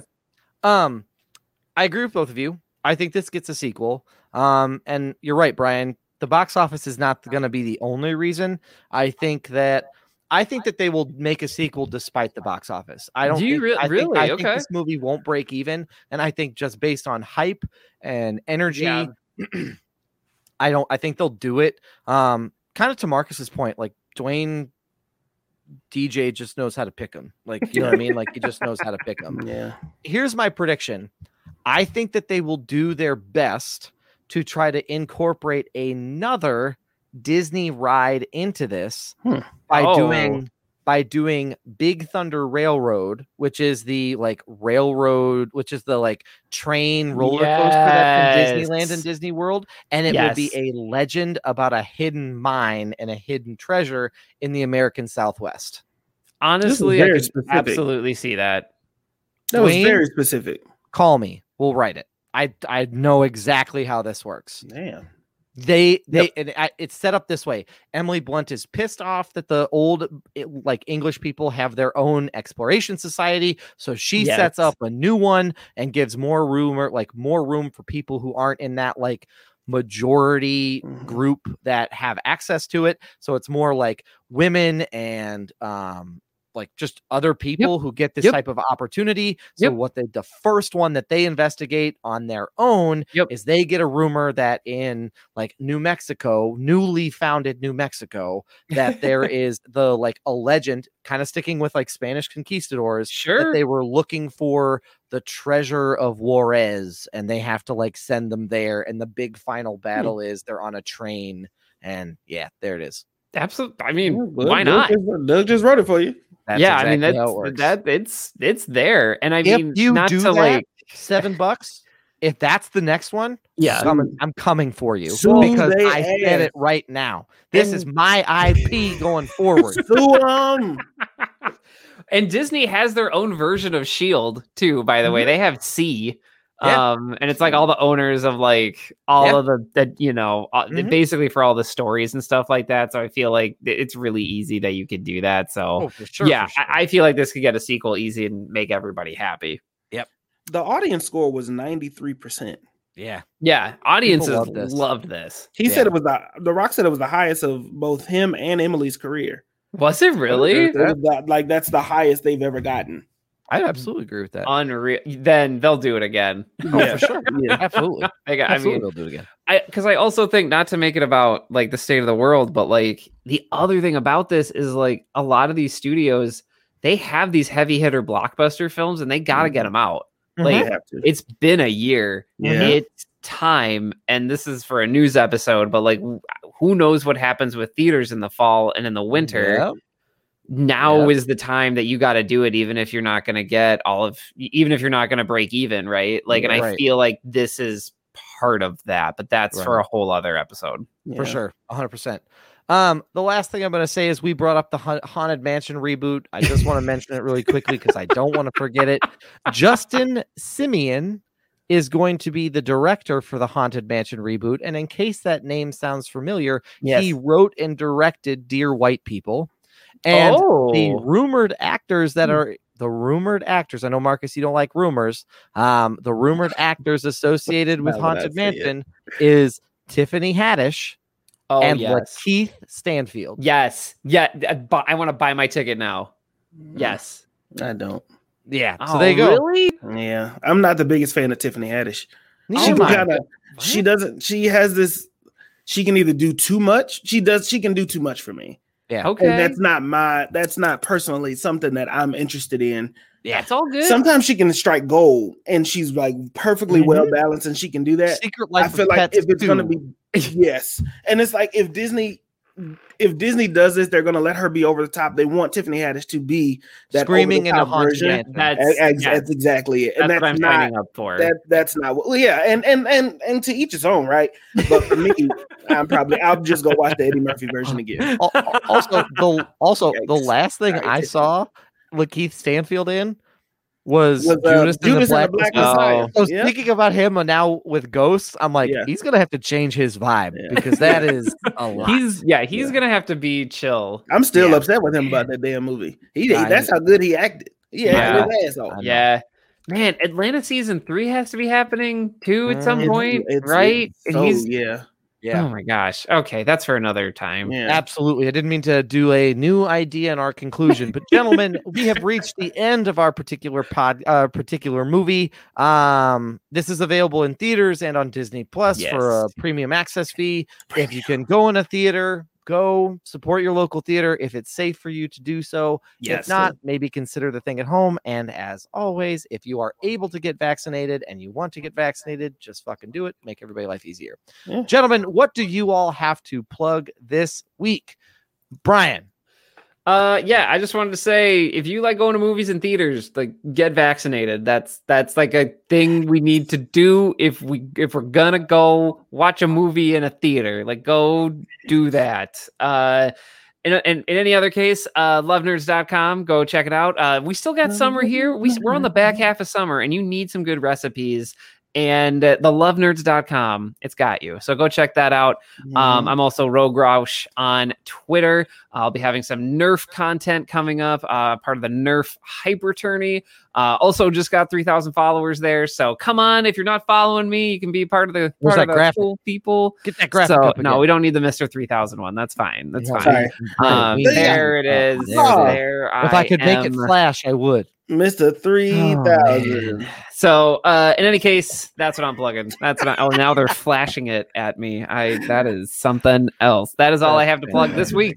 Brian, that's fantastic. Thank you all. We are very excited for you and happy for you. Nice. So keep it up. Marcus, what do you have to plug, sir? Oh, so much to plug, so little time. My latest album, Until Then, is out right now, available for streaming everywhere. Stream it. Let me know what you think about it. Honest opinions and honest views only. We are at 993 all-time streams for the project. Streaming it tonight. We're gonna get up to 1,000. We're doing it. Oh, thank you. Until Then is available everywhere. Let me know what you think. The Noah store is opening soon, and we'll be doing some different things this time around. While we will have a new logo that will be coming out, we will have some things that will just stay up on the store continuously. We won't shut the store back down again. We'll have some things that you can just constantly buy whenever you're feeling it. But stay tuned for that. You never know. And we got some. We got something pretty cool on the way. We're doing a little book drive, back to school book drive. We're going to be buying about 50 book bags, and we're going to be giving away to some of the kids in the city, stuff with school supplies and all that good stuff like that. So that's awesome. Yeah, that's super legit. That's incredible. Yeah. Thank you. Fire. That's a team thing. That's great. Doug Wagner, right. What do you have to plug? Yeah, man. This podcast is what I have to plug. If you enjoy movies or comics or pop culture or just comedy in general, just recommend this podcast, listen to this podcast, sign up for our Patreon. We put out and go to great lengths to produce this particular live show that we do every week and to produce the audio episode every week. And so if you like independent podcasts, or if you like one of us, or if you just like movies in general, if you like one of us, maybe consider signing up for one of our tiers. Head over to patreon.com / films in black and white and sign up there. We got some great stuff coming. And so we are super excited about that and appreciate all the love and support. And again, money is tight. I know that the times we live in, not everybody can spare $5 to $20, depending on who you are. So just, if you like our show, recommend us to a friend, because that is just as good as that Patreon support in our group. So, gentlemen, we have a 3-step process to success. And so, Brian, will you please give the people our first key to success? I need y'all to read a book. There's some good information in there. And even if there isn't good information, you're going to learn something about yourself. Maybe something you like, maybe something you don't like. Make sure to read a book. Yeah, absolutely. 100%. Yeah. Marcus, second step to success. Listen, second step to success. I know we're cooling off a little bit. We had 100+ degree days here in Vermilion. Excuse me? Yeah, it was a couple back to back. Oh my gosh, I'm sorry. It was bad. It's coming again on the weekend. Yeah. And all of a sudden it just rained out of nowhere. And I was like, what the fuck is going on? Like, the gods are pissed. But anyway, the gods would be more pissed if you aren't drinking some water. You know, you got to grab it. I grab one large thing of Fiji every morning from my local gas station, and I'll drink that throughout the day. And you just got to get that. You got to get that water in your system. You know what I mean? Absolutely. Gentlemen, we all just watched Jungle Cruise. And the one thing I noticed about Jungle Cruise, nobody bathed. They didn't bathe, and they sweated for the entirety of that movie, which means that they had to have some ass tail stench following them around. So if you can, and if you would, please just wash your ass. If we're going to have a week of 100 degrees, you got to make sure you're taking care of yourself and taking care of your ass. Because at the end of the day, if you're not washing it, someone is smelling it, and it's a whole thing. So just while it may keep the piranhas away, it also keeps people away. So, that's very true. And piranhas were vicious in that movie. Yes. We don't want to keep the people away. I'm pretty sure you're not even supposed to eat piranhas because I don't think you are either. I think that's an actual real life rule. Yeah, and piranhas also don't function that way, but that's a whole other podcast. So thanks for tuning in to Fish in Black and White. Ladies and gentlemen, we will be back next week to cover the one, the only, the Suicide Squad. I'm so excited. So check that out wherever you get your podcast. I am so amped. Also, if you've never watched our live stream before, that will be our free one for the month of August. So check us out there. Yeah. And in the meantime, stay safe. And the between time. Stay safe. Stay healthy. We love y'all. We appreciate y'all. And we will catch y'all next week.